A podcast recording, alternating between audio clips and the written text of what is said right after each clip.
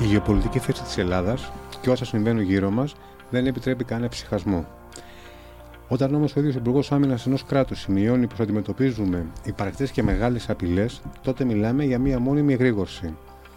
Είναι σύγχρονες και εκπαιδευμένες οι ένοπλες δυνάμεις ώστε να ανταπεξέλθουν στις προκλήσεις του σήμερα.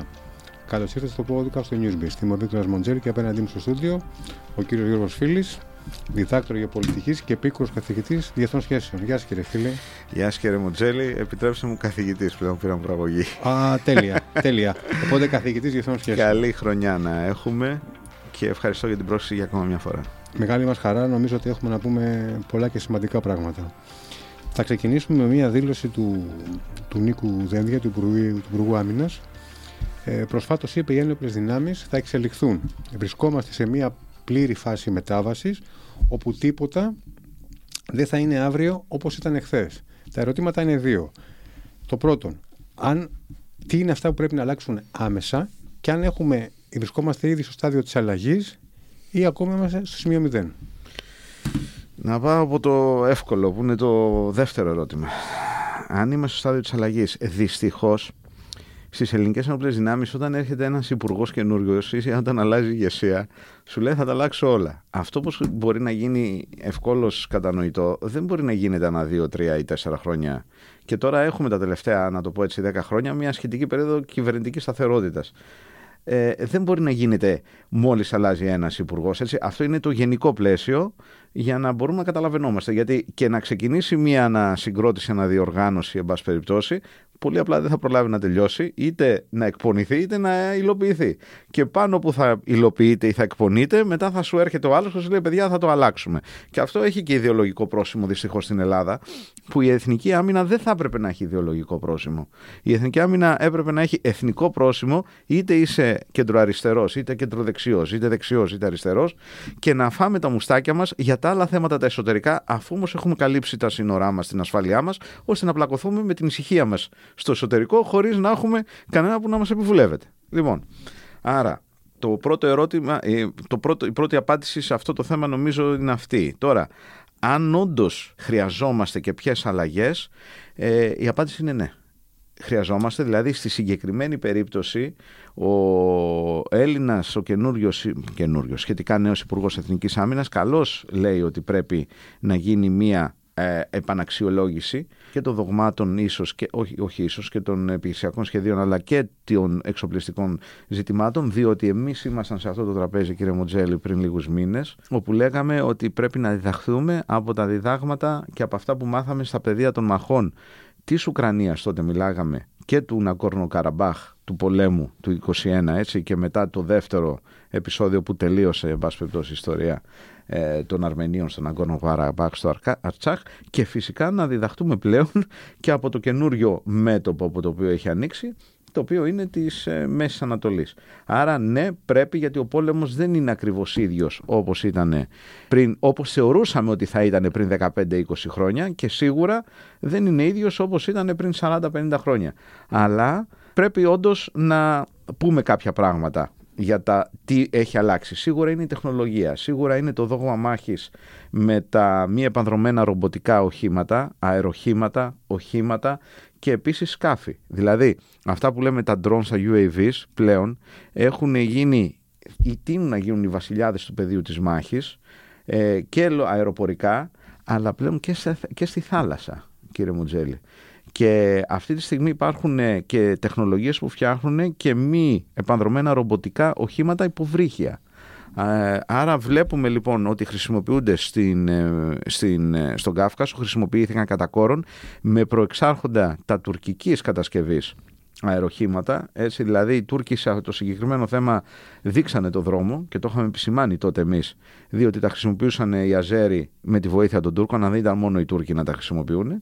Έτσι, και από εκεί και ύστερα βλέπουμε στην Ουκρανία ότι χρησιμοποιούνται πολύ, στο πρώτο στάδιο, στο πρώτο έτος του πολέμου, πολύ αποτελεσματικά από τους Ουκρανούς. Οι Ρώσοι εξισορρόπησαν την κατάσταση πέρσι το Σεπτέμβριο και βοηθήθηκαν από Ιρανικά που ήρθανε, που στείλαν Ιρανοί μη επανδρομένα ρομποτικά αεροχήματα και βέβαια τώρα αναπτύσσουν, έχουν μια τεράστια παραγωγή. Και φυσικά βλέπουμε το τι έγινε, ε, τι γίνεται αυτή τη στιγμή στη Μέση Ανατολή. Άρα, ε, ναι, πρέπει να δούμε τα δόγματά μας διότι αυτό το οποίο ε, βλέπουμε στους, τελε, στους τελευταίους πολέμους, το τελευταίο δύο-τριών ετών, βλέπουμε ότι αρχίζει να αλλάζει τακτική.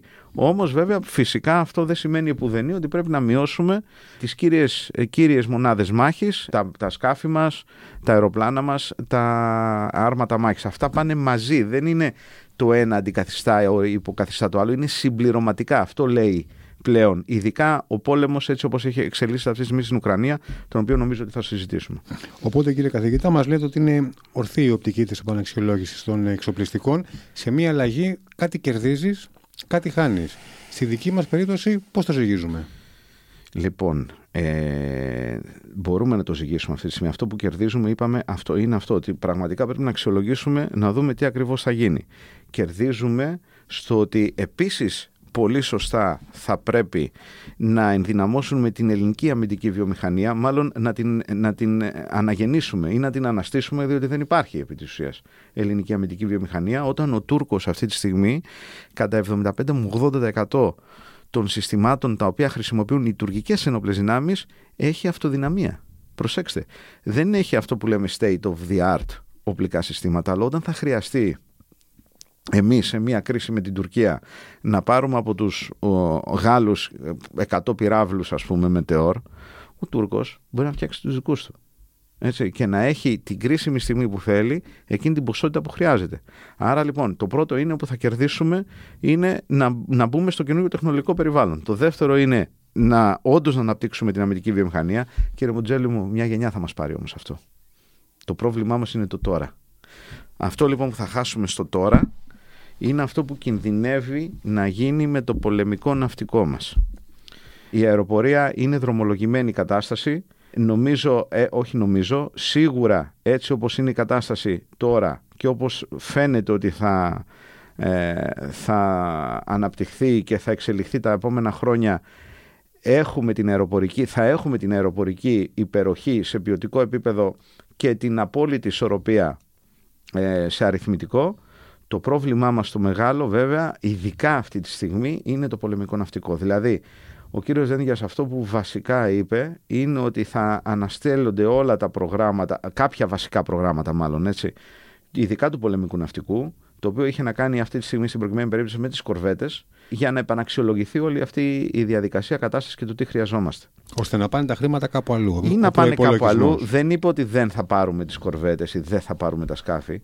Ο κύριος Δένδιας είπε το εξής, έτσι όπως υπόθηκε, ότι δεν είναι δυνατόν να μην έχουμε δικιά μας σχεδίαση και ανάπτυξη σκάφων επιφάνεια πολεμικού μας ναυτικού. Πολύ σωστά. Αλλά για να γίνει αυτό όπως καταλαβαίνετε, είτε να πάρουμε κάποια συμπαραγωγή με ξένο συνεταίρο, να το πω έτσι, εταιρεία η οποία θα φέρει και τα λοιπά το σχέδιο, είτε θα αναπτύξουμε δικό μας πολύ περισσότερο σχέδιο, το οποίο από τη στιγμή που δεν έχουμε αυτή την εμπειρία, να το πω έτσι, καταλαβαίνετε ότι ένα καινούριο σχέδιο έχει και τις παιδικές ασθένειες. Δηλαδή δεν ξέρεις πότε θα σου αποδώσει, τι θα σου αποδώσει, τι λεφτά θα χρειαστούν και τα λοιπά για να γίνει. Αυτό σημαίνει λοιπόν, κύριε Μοντζέλη, ότι θα, έχουμε, θα περάσουν πολλά χρόνια. Το ερώτημα λοιπόν είναι, δηλαδή γι' αυτό είπε για την ατζέντα 2030 ο κύριος Δένδιας. Στο ναυτικό αν ισχύει ακριβώς έτσι όπως το είπε θα αρχίσει να βλέπουμε φως το 2030. Δηλαδή να βλέπουμε ότι όντως θα έχουμε κάποια σχεδίαση, θα προχωρήσουν κάποιες αναθέσεις για κάποια εξοπλιστικά προγράμματα κτλ. Το ερώτημα λοιπόν το μεγάλο είναι τι κάνουμε μέχρι το 2030. Το ναυτικό έχουμε ζήτημα και δεν έχουμε ζήτημα στην, ε, λόγω τη, στο επίπεδο προσωπικού υπό την έννοια αν ξέρουν οι άνθρωποι είναι να, να, την αυτοσύνη ή οτιδήποτε έχουμε ζήτημα πρώτον και το κυριότερον και αυτό πρέπει να το υπογραμμίσουμε στο ότι τα στελέχη γενικά των ενόπλων δυνάμεων δεν έχουν αξιολογηθεί από το ελληνικό κράτος ως από, τι, τι λαμβάνουν για αυτό που δίνουν έτσι, δηλαδή δεν μπορεί να έχεις κυβερνήτη φρεγάτας 1500 ευρώ, να το πω πολύ απλά. Το καταλαβαίνουν όλοι, όλες και όλοι οι φίλες και οι φίλοι που μας παρακολουθούν. Δεν γίνεται. Δεν γίνεται. Όπως και δεν μπορείς να έχεις πιλότο πολεμικού αεροσκάφους 1500 ευρώ. Αυτά γινόταν στη Σοβιετική Ένωση της πτώσης, όπου είτε ήσουν καθηγητής πυρηνικής φυσικής, είτε ήσουν, επιτρέψτε μου να πω, αυτός που καθαρίζει τα σκαλοπάτια του πανεπιστημίου, είχαν ίδιο μισθό. Λοιπόν, αυτό δεν, δεν, δεν, δεν είναι δυνατόν να ισχύσει. Δεν μπορείς να έχεις στελέχη έτσι όπως θες να τα έχεις, ανθρωπίνος και οι άνθρωποι, οι άνθρωποι που πάνε στις ενοπλές δυνάμεις είναι άνθρωποι οι οποίοι έχουν αίσθηση καθήκοντος, πατρίδας, θρησκείας κτλ. Αλλά πρέπει να τους δώσεις τα υλικά μέσα να ζήσουν τις οικογένειές τους. Πρώτον. Πάμε λοιπόν στο δεύτερον. Θα σας πω δύο πράγματα για το τι θα έχει η Τουρκία το 2030 και θα γίνουν απολύτως κατανοητά τα ζητήματά μας. Λοιπόν, η Τουρκία το 2030 θα έχει περί τις 16 φρεγάτες, εκ των οποίων η 6 είναι κλάση Κωνσταντινούπολη, μου αρέσει να το λέω και όχι Ισταμπούλ. Εν πάση περιπτώσει, κλάση Ισταμπούλ το λένε οι Τούρκοι. Εκ των οποίων η πρώτη τετράς, πριν λίγες μέρες καθελκύστηκε, παραδόθηκε η πρώτη και οι άλλες τρεις της πρώτης τετράδας, κύριε Μοντζέλη, φτιάχνονται ταυτοχρόνως στην ναυπηγεία. Δεν ξέρω αν σας θυμίζει Κίνα.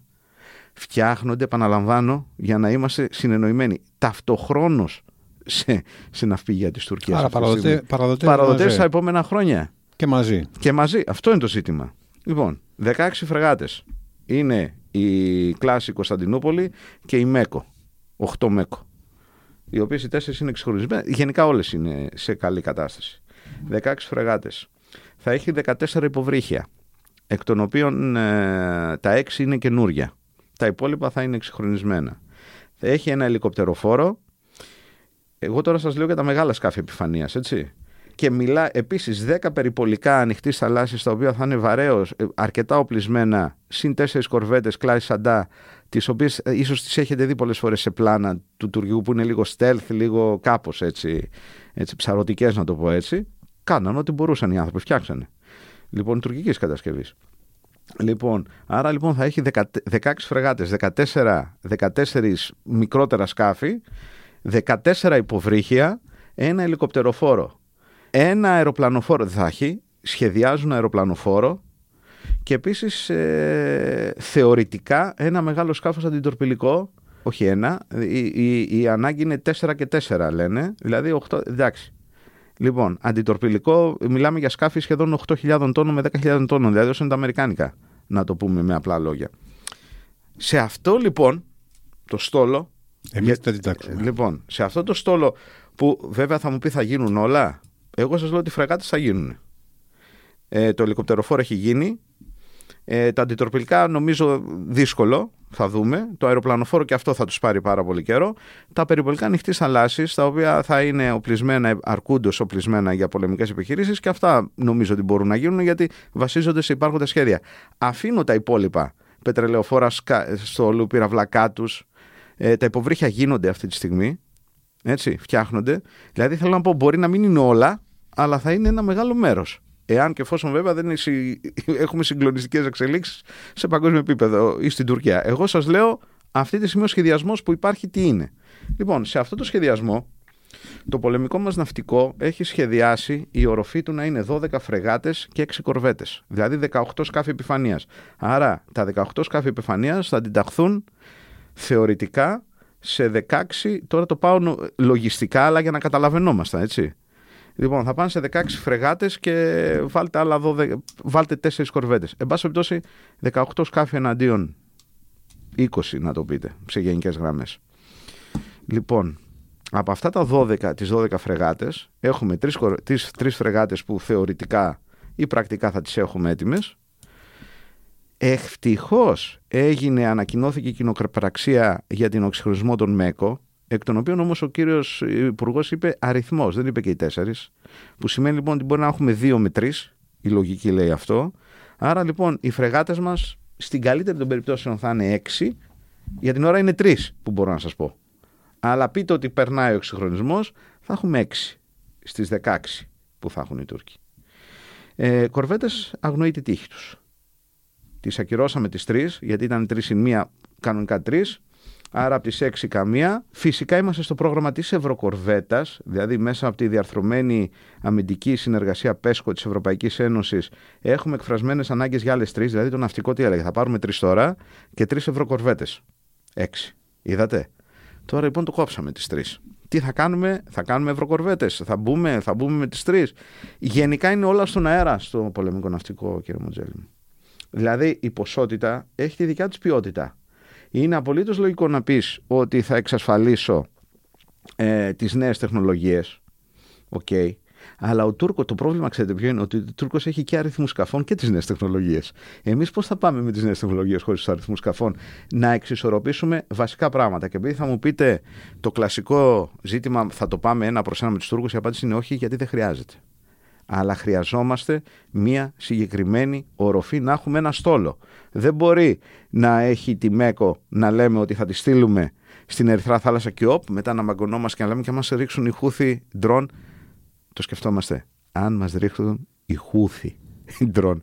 Δηλαδή, αν φοβόμαστε τα ντρόν των Χούθοι, τι πρέπει να πούμε για τον Τούρκο; Άρα λοιπόν, δεν έχει, ε, αυτό που φοβάμαι, πραγματικά, μάλλον ε, συνήθως δεν λέω φοβάμαι, λέω ανησυχώ πολλές φορές. Αλλά αυτό που φοβάμαι είναι μήπως μέσα στα πλαίσια αυτής της ιστορίας ότι οκ θα τα βρούμε, θα βάλουμε τα drones και το ένα και το άλλο και τα λοιπά θα μας την ουσία. Ναι, θα έρθει κάποιος εξύπνος και θα μας πει εντάξει δεν χρειαζόμαστε σκάφη επιφανείας, θα τα κάνουμε όλα με τα drone.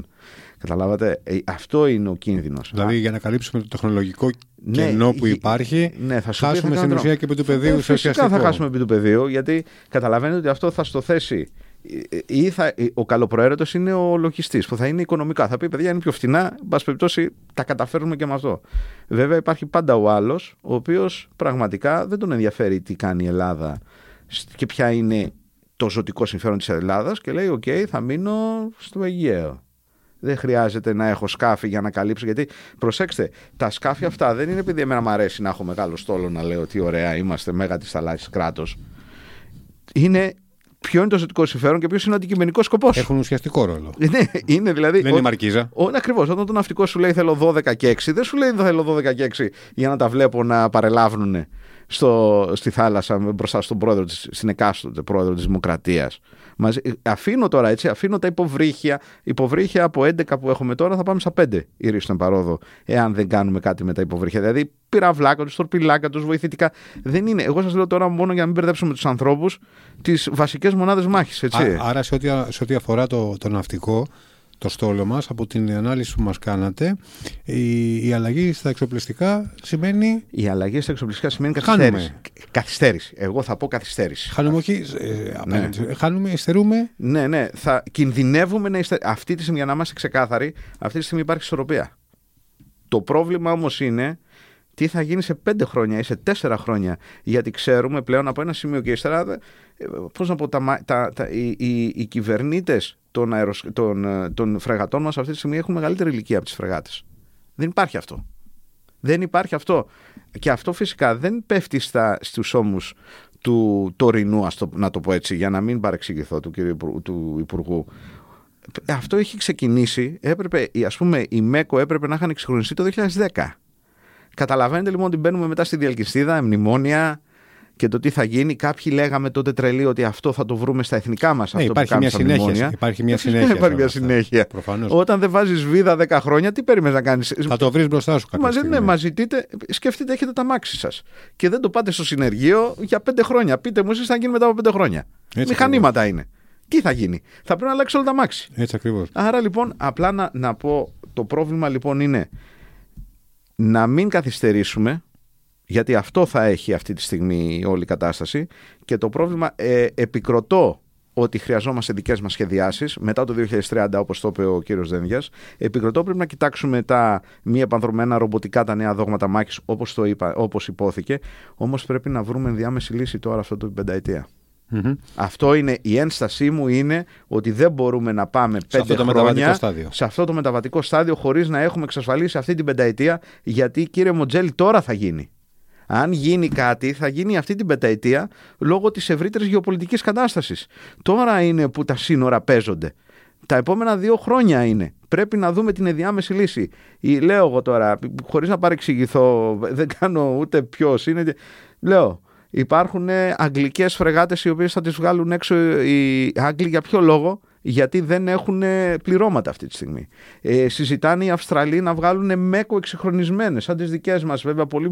Αυτές τι εξυγχρονίζανε στα δύο χρόνια που τις βάλουν σε υπηρεσία. Έτσι. Καλοδιατηρημένα πλοία. Ε, δηλαδή θέλω να πω, υπάρχουν λύσεις τις οποίες μπορούμε τώρα. Κάνε την μπελαρά την τέταρτη, εν να σου έρθει και ένα τέταρτο σκάφος, να έχει τον κορμό που πρέπει μαζί με τις εξυγχρονισμένες, όταν οι ΜΕΚΟ θα πάνε για εξυγχρονισμό θα είναι εκτός. εκτός. Τι θα κάνεις τότε; Τι θα κάνεις τότε; Δηλαδή θέλω να πω, δεν είναι απλά τα πράγματα. Και για να το καταλήξουμε, γιατί νομίζω ότι αξίζει να μιλήσουμε για το ναυτικό αυτή τη στιγμή. Αξίζει. Γιατί εκεί θα παιχτεί με τους Τούρκους. Οι Τούρκοι τη γαλάζια πατρίδα θέλουν. Και την πατρίδα των εθέρων μιλάνε. Αν το παρουσιάσετε, αν το, αν το κοιτάξετε τι λένε οι Τούρκοι, έχει αρχίσει το παραμυθάκι της πατρίδας των εθέρων. Η οποία θα καταλαβαίνετε, έτσι. Ένα αέριος χώρος κτλ. Λοιπόν, εκεί θα παιχτεί ο αναθεωρητισμός της Τουρκίας. Δεν θα παιχτεί ούτε στη Θράκη, ούτε στα βουνά του Κουρδιστάν, ούτε στην έρημο της Ντέιρεζόρ στη, στη Συρία. Θα παιχτεί στις θάλασσες της Ανατολικής Μεσογείου και του Αιγαίου. Και όταν εμείς δεν θα είμαστε εκεί, η, η Κύπρος θα γίνει δορυφόρος και εμείς θα αντιμετωπίσουμε τεράστιο ζήτημα, το βλέπουμε έτσι, τουρκολιβικό μνημόνιο π.χ.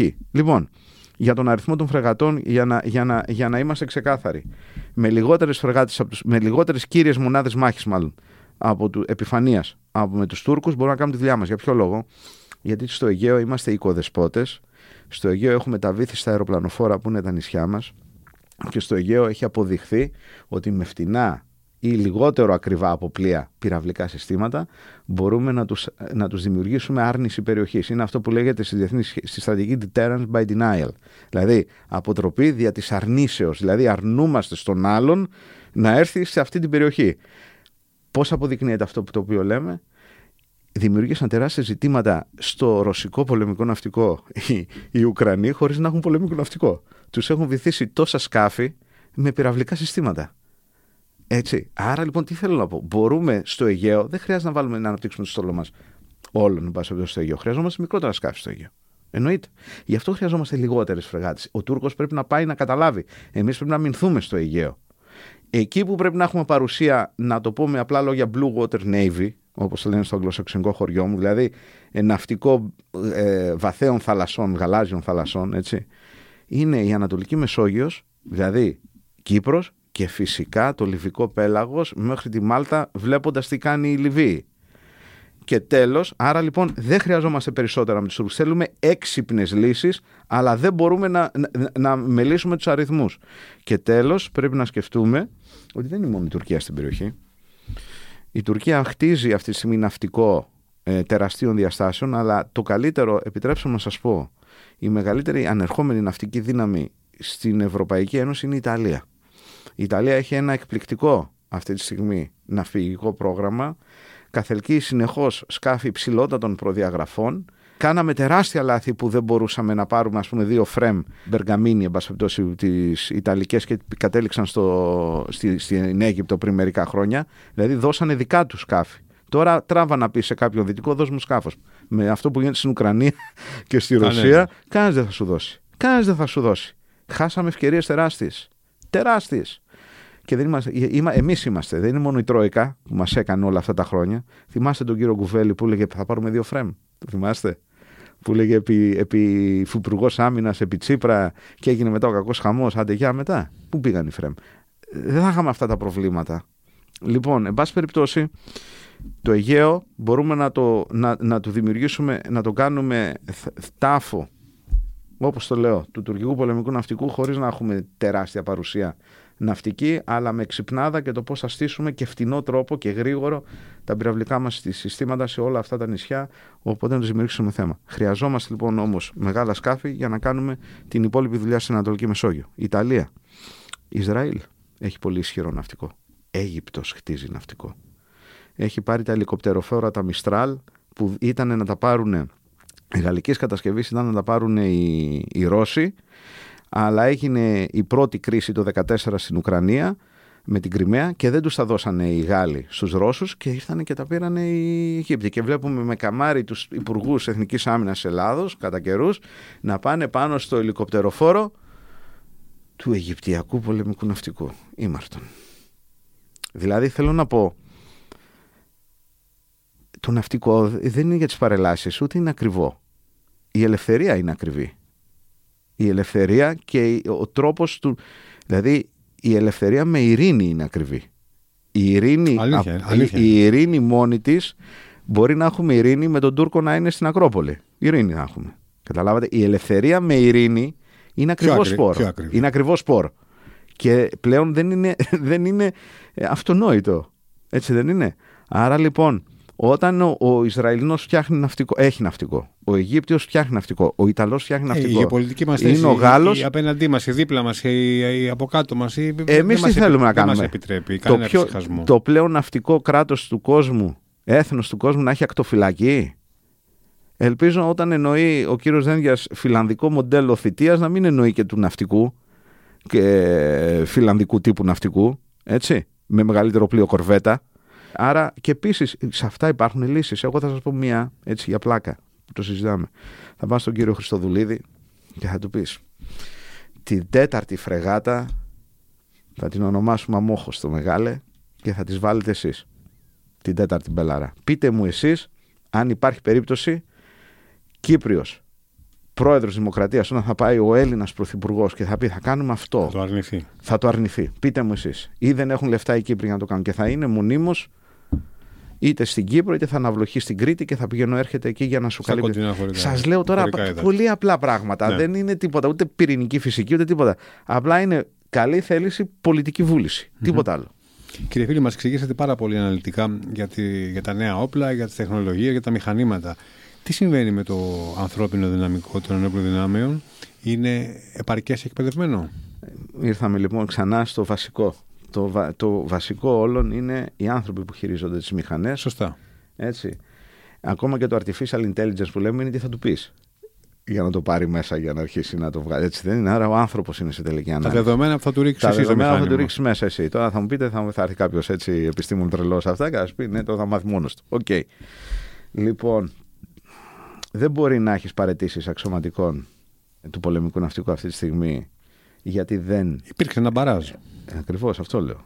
Ε, Γιατί το είπα πριν, ότι το κυριότερο θέμα είναι και και ακόμα και αν έχεις τα πλοία, αν δεν έχεις τους ανθρώπους, δεν κάνεις τίποτα.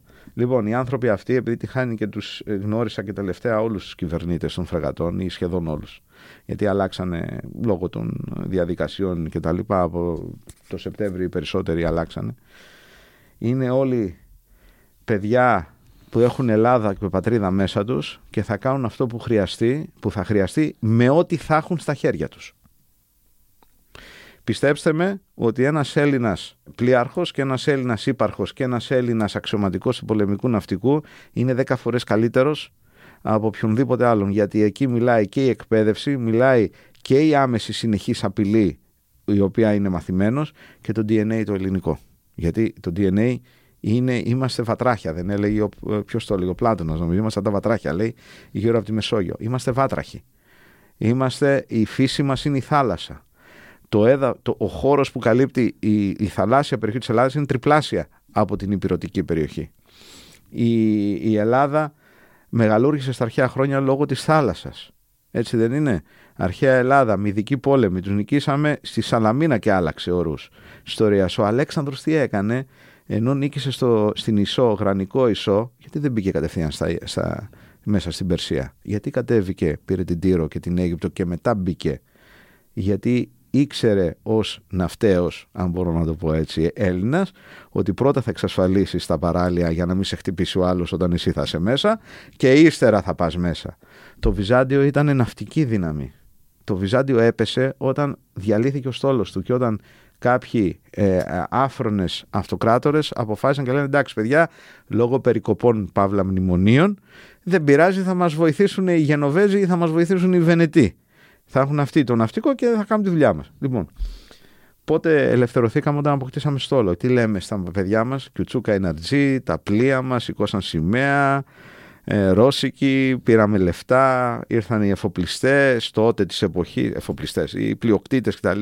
Φτιάχτηκε ο στόλος, κόπηκαν τα πέρα δόθε των Οθωμανών στην, ε, στο Αιγαίο κατά τη διάρκεια της Επανάστασης. Πότε απελευθερώθηκαν τα εδάφη μας όταν είχαμε το στόλο τον οποίο ένας μεταρρυθμιστής έφτιαξε η στο Παραδόε, ο Χαρέλος Τρικούπης. Αυτός παρήγγειλε τα τρία θωρηκτά που συνόδευαν το Αβέροφ, δεν ήταν μόνο Αβέροφ.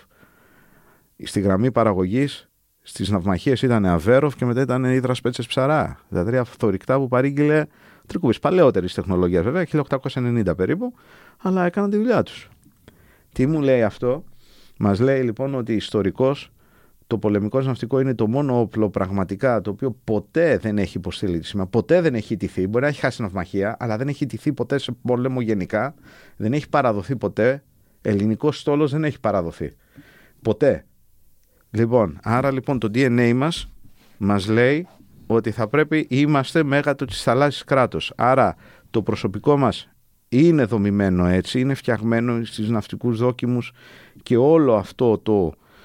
Γιατί ξέρετε όλη αυτή η ταυτότητα που δημιουργείς είμαστε αρκούντος ε, εκπαιδευμένοι για να κάνουμε αυτή τη δουλειά. Όμως χρειάζονται τα υλικά μέσα για να δώσεις να σκέφτεται ο, ο, ο αξιωματικός του πολεμικού ναυτικού να μην σκέφτεται να γίνω διοικητής φρεγάτα, κυβερνήτης φρεγάτας ή να πάω θέση στο εξωτερικό. Γιατί ο κυβερνήτης φρεγάτας θα πάρει 1500, αυτός στο εξωτερικό, αν κάτσει τρία χρόνια, θα κάνει τη δουλειά του. θα, θα, θα, θα, θα μπορεί μετά να γυρίσει και να, κάνει, να έχει οικογένεια. Πώς να πω, να έχει ένα κομπόδεμα για να κάνει κάτι. Δεν πρέπει να γίνεται αυτό στην Ελλάδα. Κάπως πρέπει να το, να το. Δεν λαϊκίζουμε τώρα. Λέμε το λογικό. Κάπως πρέπει να το, να το διευθετηθεί αυτό το ζήτημα. Άρα λοιπόν εκπαίδευση υπάρχει. Θέλουμε τα μέσα για να γίνουν ήρωες νικητές και όχι ήρωες πεθαμένοι οι αξιωματικοί μας και οι ναύτες μας και οι αεροπόροι μας και του στρατού και την, το δικαίωμα να ζήσουν μια αξιοπρεπή ζωή αυτοί και οι οικογένειές τους. Ας πάρουμε κύριε φίλοι το χειρότερο δυνατό σενάριο. Η, η χώρα δέχεται επίθεση και αυτομάτως κηρύσσεται επιστράτευση. Όλοι εμείς που θα πάρουμε, καλούμαστε να πάρουμε όπλο την επόμενη μέρα χωρίς να είμαστε εκπαιδευμένοι, μπορούμε να αποτελέσουμε το τμήμα ενός τακτικού στρατού που θα υλοποιήσει επιχειρησιακά χτυπήματα; Αρχικώς το σενάριο αυτό που είπατε, το πρώτο που πρέπει να ρωτήσουμε, είναι πιθανό; Η απάντηση είναι όχι απλά είναι πιθανό πλέον. Νούμερο ένα. Η Ουκρανία έτσι, έκανε επιστράτευση πολλών κλάσεων. Τώρα επιστρατεύουν και γυναίκες. Γιατί τότε φυσικά, βέβαια, αυτή τη στιγμή. Αλλά, εν πάση περιπτώσει, υπάρχει επιστράτευση. Στην Ρωσία έχουν καλεστεί κλάσεις, αλλά λόγω του μεγέθους του πληθυσμού της φτιάχνουν, έχουν και πολλούς που είναι με συμβόλαια κτλ. Οπότε έχουν τη δυνατότητα. Στο Ισραήλ έχει γίνει επιστράτευση. Άντρες, γυναίκες αυτή τη στιγμή στον πόλεμο ε, που γίνεται και που αναμένεται να κλιμακωθεί, είναι πλέον επιστρατευμένος ο κόσμος.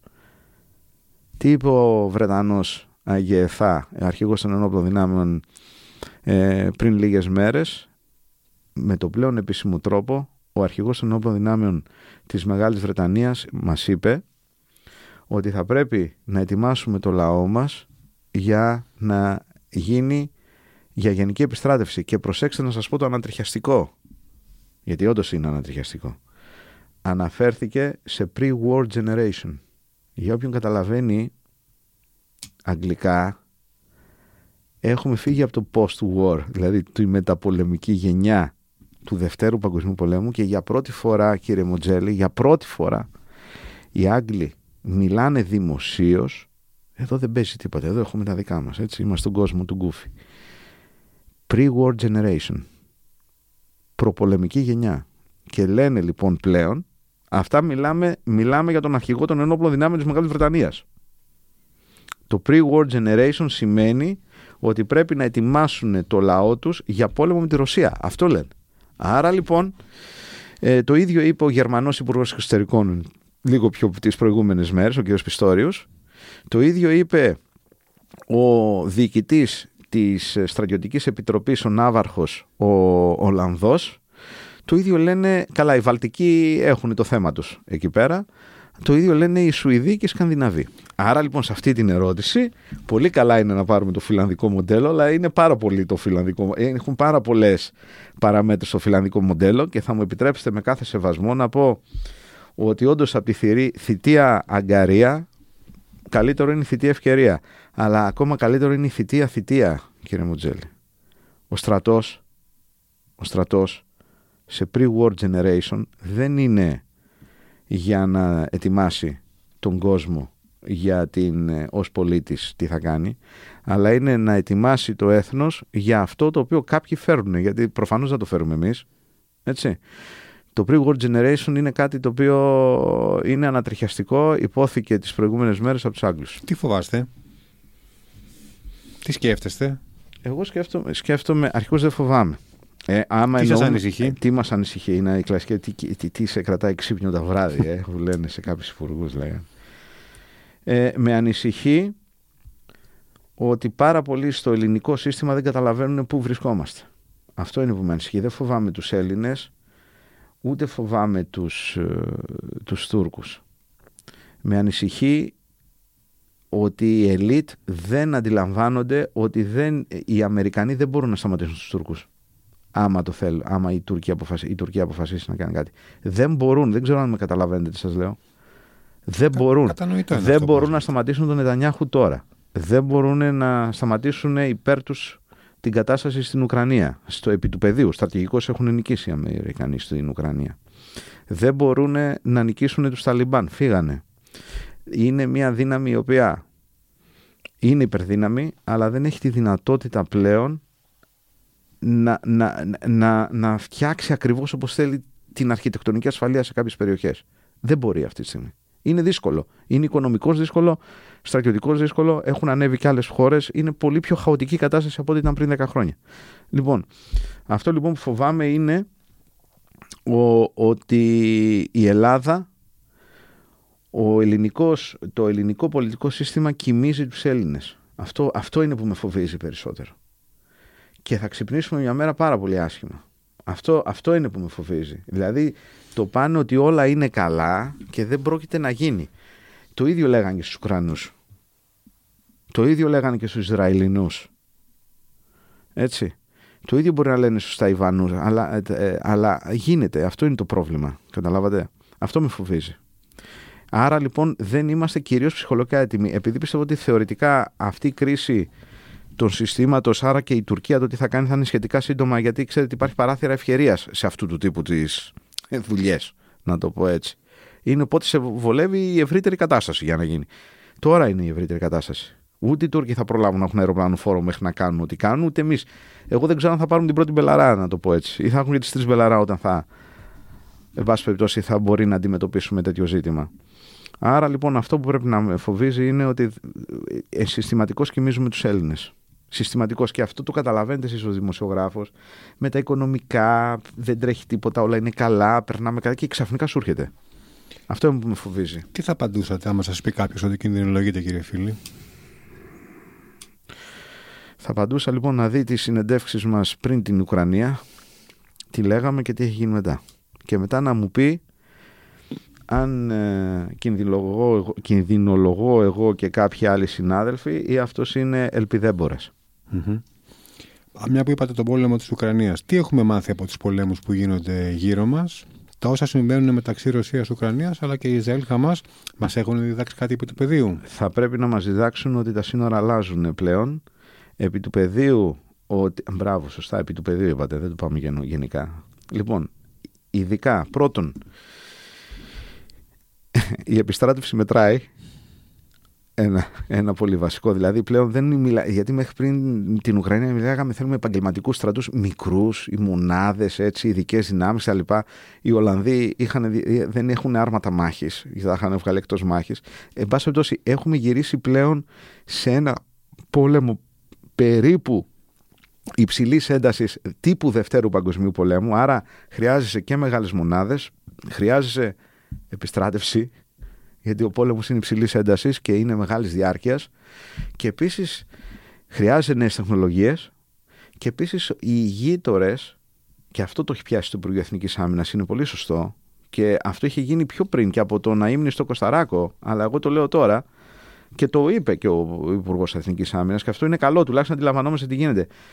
Ε, έχει μεγαλώσει η αξία του μικρού ηγείτορος, ο οποίος πρέπει να πάρει επί του πεδίου της μάχης την πρωτοβουλία και να μην αναμένει τι θα του πει ο στρατηγός ή ο ταξίαρχος, ο οποίος θα είναι στα μετόπισθεν και θα κοιτάει μόνο από ξέρω εγώ, κάμερα, από UAV, από οτιδήποτε. Άρα λοιπόν έχει αλλάξει και το δόγμα μάχης. Χρειαζόμαστε αριθμούς. Το πυροβολικό έχει αποδειχθεί πλέον ότι είναι ο, ο βασιλιάς του πολέμου, άμα έχετε ακούσει το όλο που θέλουν είναι πυρομαχικά. Γιατί πυρομαχικά και μάλιστα τον 155. Δηλαδή αυτά που είναι τα βασικά πυροβόλα που έχει ο ελληνικός στρατός. Το πυροβολικό, δηλαδή χρειαζόμαστε ισχυρό πυροβολικό και χρειαζόμαστε και ισχυρή, ε, χρειαζόμαστε και ισχυρή αεροπορία. Διότι λέγανε, δώσανε Λέοπαρτ στους Άμπραμ και τα λοιπά στους ε, Ουκρανούς, τι κάνανε οι Ουκρανοί; Δεν είχαν οι άνθρωποι αεροπορία, δεν έχουν αεροπορία. Άρα τα στείλανε στη στέπα, άμα δείτε τα βιντεάκια, και ο άλλος έπαιζε από πάνω ηλεκτρονικό. Δηλαδή έχουν πολεμήσει οι Ουκρανοί. Έχουν πολεμήσει οι Ουκρανοί έτσι, πολύ περισσότερο από ό,τι περιμέναμε. Βάζω και μένα στο συγκεκριμένο ζήτημα. Αλλά δεν έχουν τα μέσα. Είναι αυτό που είπαμε. Δηλαδή τους κάνεις ήρωες ήρωες ή ήρωες νικητές. Λοιπόν, είναι ήρωες ήρωες όσο πολεμάγανε, βάση περιπτώσει. Δεν είχαν αεροπορία. Ο άλλος τους βάραγε. Είναι πολλά απλά τα πράγματα. Άρα λοιπόν εδώ φαίνεται και η αξία έτσι, και των οπλικών συστημάτων και των αριθμών και την έννοια της επιστράτευσης. Δυστυχώς αυτό που μάθαμε λοιπόν είναι ότι οδηγούμαστε σε κατάσταση πολέμου υψηλής έντασης Δευτέρου Παγκοσμίου Πολέμου με βέβαια τις, ε, τις αλλαγές που έχουν με βάση την τεχνολογία και φυσικά τα οπλικά συστήματα. Σε όλες αυτές τις απειλές που κουβεντιάζουμε αυτή την ώρα θα μπορεί κάποιος να μας απαντήσει ή να μας πει ότι η τελευταία συνάντηση Μητσοτάκη Ερντογάν ε, φαίνεται, από την τελευταία συνάντηση, φαίνεται ότι οι σχέσεις Ελλάδα-Τουρκία είναι καλύτερες τουλάχιστον τα τελευταία 3, 4, 5 χρόνια. Υπάρχει κάποια παγίδα σε όλο αυτό; Ναι. Επίσης, ξέρετε, μετά, τη, μετά, μετά την ε, υπογραφή αυτής της διακήρυξης, η Τουρκία είναι που εξήγηλε το ναυτικό πρόγραμμα και πήγε στη Λιβύη και έβαλε τους Λίβους να, αυξήσουν τη, να κλείσουν το κόλπο της Σύρτης, βέβαια εντάξει είναι πιο παλιό αυτά, αλλά να κηρύξουν 12 ναυτικά μίλια και συνορεύουσα ζώνη έως 24 ναυτικά μίλια τώρα. Ε, η ουσία του πράγματος είναι ότι ο Τούρκος αυτή τη στιγμή τι κάνει, προσπαθεί να κερδίσει χρόνο, να αποκοιμήσει τον Έλληνα σε κάποιους στην Ελλάδα ελληνόφωνους, ξέρω πολύ καλά τι λέω, όχι Έλληνες, ελληνόφωνους, να αρχίσουν να λένε εντάξει τα βρήκαμε τώρα με τους Τούρκους αλλά τι θέλουμε τους εξοπλισμούς και όταν με το καλό το 2030 ο Τούρκος με το καλό, με το κακό θα έχει ε, εν πωλής αναπτύξει το ναυπηγικό του πρόγραμμα και θα ζητήσουν από τον ταλέπορο πρωθυπουργό του 2029-2030 του Έλληνα να υπερασπιστεί τη χώρα, ξέρετε τι θα του πει; Με τρεις μπελαρά άντε να κρατήσω τον παγασιτικό. Καταλάβατε; Αυτό όλο που κάνουν οι Τούρκοι αυτή τη στιγμή είναι να προσπαθήσουν να κερδίσουν χρόνο πρώτον και δεύτερον να πείσουν τους Αμερικανούς να τους δώσουν τα F-16 ότι είναι καλά παιδιά και τα λοιπά. Δεν είναι τυχαίο ότι την, την, την ίδια ώρα που υπεγράφηκε αυτό το κείμενο το οποίο παραδέχτηκε ενώ δεν υπάρχει αναφορά στη Μαδρίτη, είναι συνέχεια της Μαδρίτης έτσι, της διακήρυξης της Μαδρίτης πήγε ο κύριος Φιντάν αμέσως στις Ηνωμένες Πολιτείες. Δεν είναι τρομερό. Κοιτάξτε, έλα μπαμπά, κοίτα πόσο καλό παιδί είμαι, υπέγραψα με τους Έλληνες, αφού οι Έλληνες είναι φίλοι μου, γιατί εσύ δεν μου δίνεις τα F-16. Λοιπόν, οι Τούρκοι το μόνο που κάνουν είναι να κερδίζουν χρόνο αυτή τη στιγμή για να κάνουν αυτό το οποίο θεωρούν ότι μπορούν να κάνουν. Δεν θα μπορέσουν να το κάνουν, εννοείται, γιατί είναι πολύ ευρύτερη η συζήτηση αυτή, αλλά θεωρούν ότι μπορούν να το κάνουν. Λοιπόν, εμείς τους ξεπλένουμε, είναι μόνιμη η κατάσταση. Είναι τρομερό άμα το δείτε όποτε η Τουρκία έχει προβλήματα με τη Δύση, έρχεται κάποια ελληνική, ε, κάποιος Έλληνας και τον ξεπλένει. Κάτι υπογράφει, κάτι γυράει και πάει μετά ο Τούρκος με το παράσημο της ελληνικής ε, που λέει 29 κατασκευαστές συμπληκτηρίων συνιστούν αυτό. Αυτοί ξέρουν, κοιτάξτε ο Έλληνας, άρα τι μου φωνάζετε; Και φυσικά αποδυναμώνει και τον Κύπριο και, το, και τον Ελλαδίτη από οποιαδήποτε περίπτωση να, να, να προσπαθήσει να πιέσει τους Ευρωπαίους Αμερικανούς για κυρώσεις. Και θα του βγει ο Βέλγος, ρε μάγκα, εσύ πήγες στο Βέλγο, τι περιμένεις να σου δώσω να κάνω εγώ κύρωση στον Τούρκο; Να σα ρωτήσω κάτι. Πριν 10 χρόνια, την εποχή του, του βαθύ μνημονίου, όταν ναι. είχαμε περικοπές στα εξοπλιστικά, ναι. όταν. Ε, το είπαμε και μαζί πριν λίγο, ναι. δεν, υπήρχαν, δεν είχαμε βάλει βίδα, δεν υπήρχαν, ε, υπήρχαν, ναι, υπήρχαν πάρα πολλά προβλήματα. Γιατί η Τουρκία τότε δεν εκμεταλλεύτηκε αυτό το πραγματικά μεγάλο κενό ε, ανάμεσα στις ισορροπίες των, ενόπλων δυνάμεων των δύο χωρών για να, για να πετύχει το σκοπό του, αφού ξέρουμε ότι το αφήγημα της Τουρκίας ε, είναι το ίδιο εδώ και δεκαετίες. Δύο πράγματα. Νούμερο ένα, τρία μάλλον. Νούμερο ένα ο Ερντογάν δεν έλεγχε απολύτως την κατάσταση από το 10 μέχρι τώρα. Έτσι, η διαδικασία αυτή, όπως καταλαβαίνετε, για να ελέγχεις απολύτως το τουρκικό κράτος κτλ., είχαμε το, το αντι-καθάριση φετουλά. Ναι, αλλά η, γαλάζια πατρίδα είναι κοινή πολιτική του, είναι, του, κάθε προ... ο, ναι, Τούρκου Πρωθυπουργού, ε, Προέδρου. Η γαλάζια πατρίδα όμως είναι, είναι εφεύρημα του Ερντογάν. Δεν είναι των προηγούμενων. Οι Τούρκοι προηγούμενοι ήταν άλλου τύπου. Αυτό το νέο Οθωμανικό είναι καινούργιο φρούτο λοιπόν της γαλάζιας πατρίδας. Όχι ότι δεν διεκδικούσανε, αλλά όχι σε αυτό το επίπεδο. Έτσι. Λοιπόν, νούμερο ένα ήταν αυτό. Δηλαδή, ακόμα ο Ερντογάν δεν είχε ελέγξει το κράτος απολύτως. Έτσι. Νούμερο δύο. Ρωτάτε τους Γερμανούς και τον Μακαρίτη, το Σόιμπλε και την Αγγέλα, εάν όταν αγωνίζονται να μην καταρρεύσει η Ελλάδα και χάσουν τα λεφτά τους αυτοί, αν θα αφήναν τους Τούρκους να κάνουν ιστορία. Και νούμερο τρία. Οι Τούρκοι μετράγανε. Ξέρετε τι μετράγανε; Μπήκε η φρεγάτα Ήδρα να κάνει συντήρηση. Όχι ούτε φέτος. Κάνουν ε, ε, αναβάθμιση μέσης ζωής. Εξχωρισμό μέσης ζωής στα... Όχι, ούτε φέτος, ούτε του χρόνου, ούτε παραχρόνου. Πόσα πυρομαχικά έχουν παραλάβει; Και κύριε Μοντζέλη μου, το επιχείρησε το 20. Τελικά. Αλλά εκεί την έφαγε γιατί, γιατί ενώ του είχαν πει ότι δεν θα μπορεί να βγει ο ελληνικός στόλος έξω είδε ξαφνικά όλον τον το μεγαλείο του Έλληνα έξω και τον κυνήγαγε. Δεν θέλω να πω λεπτομέρειες το τι ακριβώς τους κάναμε. Όχι, ένα θα το πω. το πείτε. Όχι, δεν, δεν ξέρω. Δεν... Πείτε, το, πείτε το ένα από τις πόρες Τους εξευτελίσαμε. Τους εξευτελίσαν τα υποβρύχια τους. Ε, το ένα τους υποβρύχιο, ε, πώς να πω, ένα σηκώθηκε και παραδόθηκε. Να σου το πω έτσι πέταξε φωτοβολίδα συγκεκριμένη που σημαίνει άντε άσε με εντάξει, OK, okay, τελείωσε. Και ο δικός μας από πάνω του του παίζει το Yellow Submarine. Από Δηλαδή, τους, του, του, πώς να σας πω, δηλαδή αφήνω το, την επακούμβηση. Την αφήνουμε. Αυτό έγινε και έγιναν, και, έγιναν και άλλα ουσιαστικά πράγματα. Εκεί πάθανε σοκ οι Τούρκοι. Εκεί πάθανε σοκ, κύριε Μοντζέλη. Γιατί υπολογίζανε ότι δεν θα μπορούν να βγάλουμε το στόλο μας έξω και τα λοιπά. Ή δεν θα βγαίναν τα σκάφη ή θα βγαίνανε με τα προβλήματα και όμως με τα προβλήματα που είχαμε με, με, με, με, με εκεί είναι που μίλησε το DNA. Έτσι δεν είναι; Και βέβαια μας υποστήριξαν και, και οι δυτικοί. Ή μας υποστήριξαν υπό την έννοια ότι φοβήθηκαν, τους φοβήθηκε, τον φοβήθηκαν τον Ερντογάν με τον Εύρο. Τι θα τους έφερνε. Έτσι; Λοιπόν, άρα θέλω να πω ότι προσπάθησε με, να το κάνει. Με την υβριδική επίθεση. Ναι, ναι, προσπάθησε. Ακριβώς. Προσπάθησε, κύριε Μοντζάνη. Ήταν πολύ ωραία ερώτηση. Προσπάθησε να το κάνει αυτό. Αλλά δεν του βγήκε. Δεν του βγήκε. Είδε ότι δεν μπορεί. Αλλά κοιτάξτε να δείτε, άμα τα αφήσουμε άλλα 10 χρόνια, εντάξει, να βγάλουμε την τρίτη, την Ολυμπιάδα μετά και να πάμε για, αφού κάνουμε και πακουμβήσεις, να κάνει με το, με το έμβολο. Ή Μάρτον. Α ευχηθούμε, Όχι, κύριε, χρειαστεί. κύριε φίλη, να μην του βγει ποτέ οποιοδήποτε σχέδιο και να, Απλά, και, να μην χρειαστεί να, πάρουμε, να, πάρουμε και τα όπλα. Ακριβώς, για, να, για, να κάνουμε, για να είναι ξεκάθαρο με τα οπλικά συστήματα. Τα οπλικά συστήματα αγοράζονται και αναπτύσσονται για να μην χρησιμοποιηθούν. Όταν δεν έχεις οπλικά συστήματα, τότε η πιθανότητα να χρειαστείς να τα χρησιμοποιήσεις μεγαλώνει. Επαναλαμβάνω, η ειρήνη με ελευθερία είναι ακριβώς σπορ. Η ειρήνη μπορεί να είναι φτηνό σπορ.